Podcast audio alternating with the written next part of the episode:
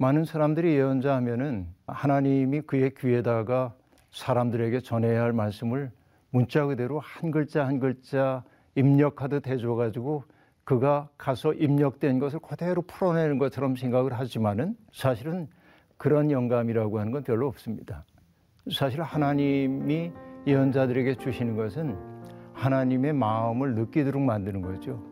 예언자란 어떤 사람이냐면 하나님의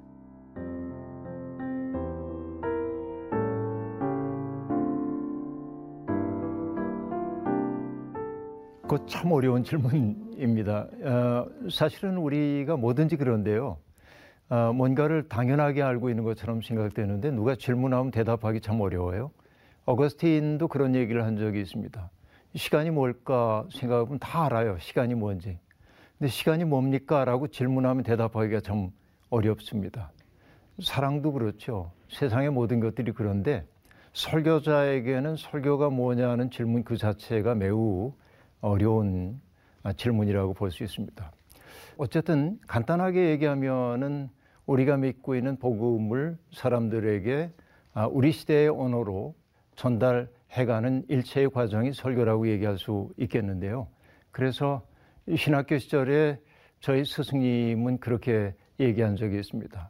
설교란 모든 신학이 버무려지고 있는 비빔밥과 같다고 그렇게 얘기한 적이 있습니다. 조직신학, 성서신학, 윤리신학, 또 교육신학, 실천신학, 그 모든 것들이 한데 버무러지고 있는 비빔밥과도 같은 것.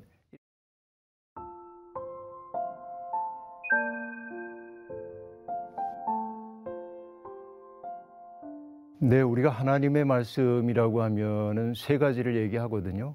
하나는 기록된 하나님의 말씀인 성경이 있죠. 또 하나는 육체를 입고 우리 가운데 오셨던 예수 그리스도도 말씀입니다. 그렇죠? 그리고 세 번째 말씀은 목사들을 통해서 선포된 말씀도 하나님의 말씀입니다. 그러니까 말씀은 세 가지 층위를 갖는다고 얘기할 수 있겠는데 그러니까 첫 번째 기록된 말씀은 하나님의 영감으로 기록된 말씀이고요. 또 예수 그리스도는 육화된 말씀이기 때문에 설교자들은 기록된 말씀과 육화된 그 말씀을 통해서 오늘 우리에게 말씀하시는 하나님의 마음이 뭘까를 헤아리고 우리 시대의 사람들에게 적절한 언어로 선포하는 책임을 지는 거고요.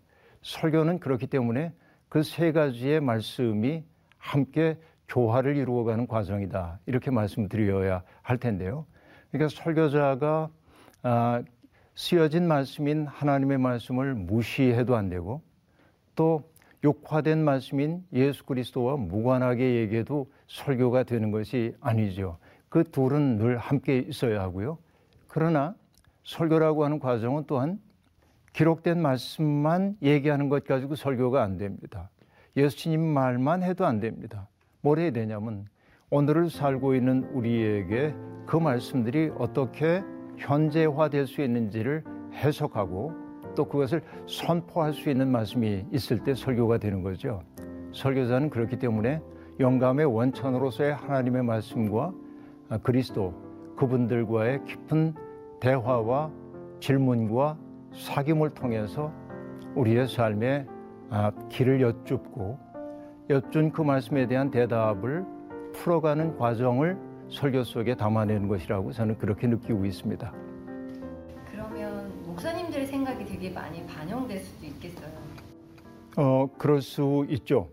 왜냐하면 예언자라고 하는 예언자들을 보더라도 많은 사람들이 예언자 하면은 어, 하나님이 그의 귀에다가 어, 그가 사람들에게 전해야 할 말씀을 문자 그대로 한 글자 한 글자 입력하듯 해줘가지고 그가 가서 입력된 것을 그대로 풀어내는 것처럼 생각을 하지만은 사실은 그런 영감이라고 하는 건 별로 없습니다. 사실 하나님이 예언자들에게 주시는 것은 하나님의 마음을 느끼도록 만드는 거죠. 예언자란 어떤 사람이냐면 하나님의 마음으로 역사를 주석하는 사람입니다. 하나님의 분노를 느끼기도 하고요. 하나님의 슬픔을 느끼기도 합니다. 예언자들이. 그러니까 어떤 예언자는 그 사람이 가지고 있는 기본적인 정서 같은 것들이 있을 거예요. 격정적인 사람도 있겠죠. 그의 언어는 격정적으로 터져 나옵니다. 그런가 하면은 균형을 중시하고 있는 아주 그 따뜻한 언어를 사용하는 사람들을 통해 나오는 말씀은 또 어, 그렇게 따뜻하고 균형 있는 언어로 나올 수 있는 것이죠. 그렇기 때문에 설교자들의 인격과 경험이 설교 속에 반영될 수밖에 없다. 이것은 이제 분명한 것입니다. 아, 그러나 그 설교자는 언제나 앞서 얘기한 대로 기록된 말씀과 육화된 말씀에 비달해서 말해야 하는 것이지 자기 마음대로 말하면 안 된다. 그러니까 완벽한 사람은 없습니다. 설교자들도 오류가 전혀 없는 사람은 있을 수가 없는 것이죠.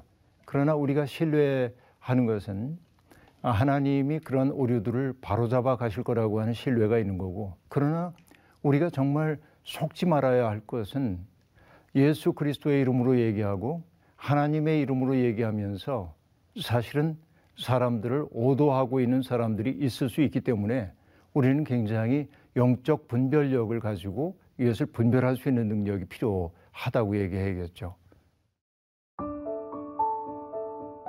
신학이라는 거는 그럼 어떻게 정립된 건가요?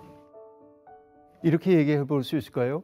어느 날 이제 문득 하나님에 대한 경험을 하는 거예요. 내가 하나님에 대해서 전혀 알지 못했는데 어느 날 정말 하나님이 내 삶 속에 육박해 오셨어요. 가장 고통스러웠던 시기에 내가 하나님을 알지 못했는데 그래서 하나님이 정말 계시다면 제 기도 좀 들어주세요 하고 절박하게 기도를 했는데 정말 어떤 힘이 나를 감싸 안는 것처럼 느꼈다고 가정을 한번 해봐요. 그때 그 따뜻하게 나를 감싸 안는 그 힘을 경험을 하게 되면 사람들은 아, 내 속에 뭔가 사건이 벌어지고 있구나라고 하는 것을 느끼게 되겠죠. 그런데 그래서 내가 그 고통으로부터 조금 벗어나는 것을 보고 주변에 있던 사람들이 묻는 거예요. 아, 저 사람이 굉장히 어려웠는데 얼굴빛이 좀 달라졌네. 그리고 우리를 바라보기 시작할 겁니다. 그때 우리 우선 나 스스로가 뭔가 따뜻한 기운이 나를 감싸 안고 있었다는 것을 그리고 어떤 힘이 내 속에 불어넣어졌다는 것을 경험하게 될 때 그 경험이 뭐지? 내가 뭘 경험한 거야? 그 생각을 하게 되죠. 이 생각하는 과정, 성찰하는 과정이 필요해요. 그런데 앞에 있는 맞은편에 있는 사람이 나를 보고 정말 어려워하더니 얼굴빛이 달라져서 그리고 그렇게 정말 좌절할 수밖에 없는 상황인데 어떻게 그렇게 일어설 수 있었어? 이렇게 물을 때 설명을 그에게 해야 하잖아요. 이 과정을 다시 한번 복기해 봅니다. 경험이 먼저 있어요. 하나님에 대한 경험입니다. 그것을 내 속에 내면화하는 과정이 있습니다. 그런데 그것을 누군가에 설명하기 위해서는 사람들과 소통할 수 있는 언어로 담아내야 하죠. 이걸 외면화의 과정이라고 얘기할 수 있겠는데 바로 이것이 신학인 거죠. 신학 속에는 경험이 담겨 있고 경험을 내 속에서 내면화하는 그 과정이 있었고 이것은 해석의 과정이거죠. 그리고 그것을 누군가에게 전달 가능하도록 만들기 위해서 언어적 표현을 입히는 과정이 있는 거고 그 세 가지의 과정을 통해서 신학이 형성이 되기 시작하는 거죠. 그런데 나의 경험과 다른 사람의 경험이 나의 해석과 다른 사람의 경험이 딱 맞아떨어지면 참 좋지만 그렇지 않을 때도 있잖아요. 서로 생각이 다를 수도 있는 것이죠. 그래서 교회 전통은 오랫동안 많은 영적 지도자들이 모여서 우리가 경험한 바가 무엇인지에 대한 이야기를 허심탄회하게 이야기하고 그것을 우리가 공동의 고백으로 만들자 하는 모임들을 갖게 됐던 거죠. 바로 이것이 교회 역사상 있었던 공의회의 전통이라고 얘기할 수 있겠습니다.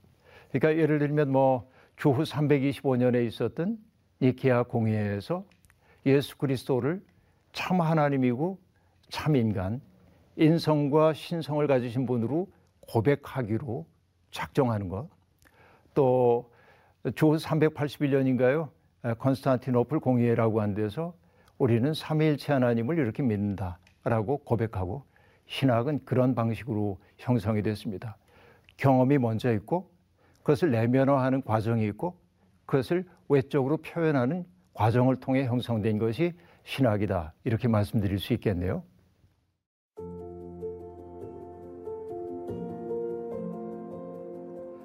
아, 말씀은 사건을 일으키죠.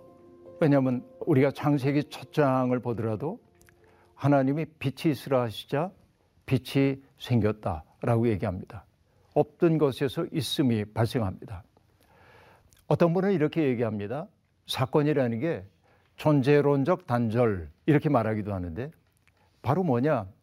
하나님의 말씀과 만난 사람들은 옛 삶으로부터 벗어나서 새로운 삶을 향해 자기를 개방하기 시작하기 때문에 이것은 변화가 일어난 거죠. 바로 이게 사건입니다. 그러니까 말씀과 나의 인격이 만나서 부딪혔을 때 나의 삶이 이전처럼 유지될 수가 없고 새로운 삶을 향하여 나의 삶의 방향을 전환하기 시작할 때 바로 그것이 사건이 되는 것이고 그래서 하나님의 말씀이 누군가 속에 떨어지게 될 때 그 말씀이 살아있는 말씀이라고 한다면 반드시 변화의 사건을 만들어내는 거죠. 그래서 아, 우유부단하던 사람이 결단력 있는 사람이 되는 거고요. 자기의 이익만을 위해 살고 있던 사람이 이타적인 삶으로 변화되기도 하고요. 또 음욕을 추구하고 있던 사람들이 거룩한 삶으로 변화되기도 하고 이것은 사건이죠. 존재론적 단절이 일어난 겁니다. 그러니까 이 사건을 극적으로 드러내는 것이 어떤 것이냐면 사울이라고 하는 청년이 예수 믿는 사람들을 잡아서 가두기 위해 다마스커스로 가다가 부활하신 주님의 빛과 만나죠. 사울아 사울아 내가 왜 나를 박해하느냐 이 말씀과 만났을 때 그는 이 경험이 뭘까 하고 생각했겠죠. 그리고 내면화했어요 그것을. 그리고 비로소 내 삶이 그릇됐다는 사실을 알았어요. 그때 새로운 인생의 국면이 열리죠. 그게 뭡니까? 눈에서 비늘 같은 것이 떨어져 나갔다라고 하는 것이죠. 그 사건 이후에 바울의 삶은 박해하는 사람의 삶에서 박해당하는 삶으로 아주 결정적인 변화가 일어나요. 바로 이것이 존재론적 단절입니다. 사건이 일어난 거예요. 하나님의 말씀은 사건을 일으킵니다.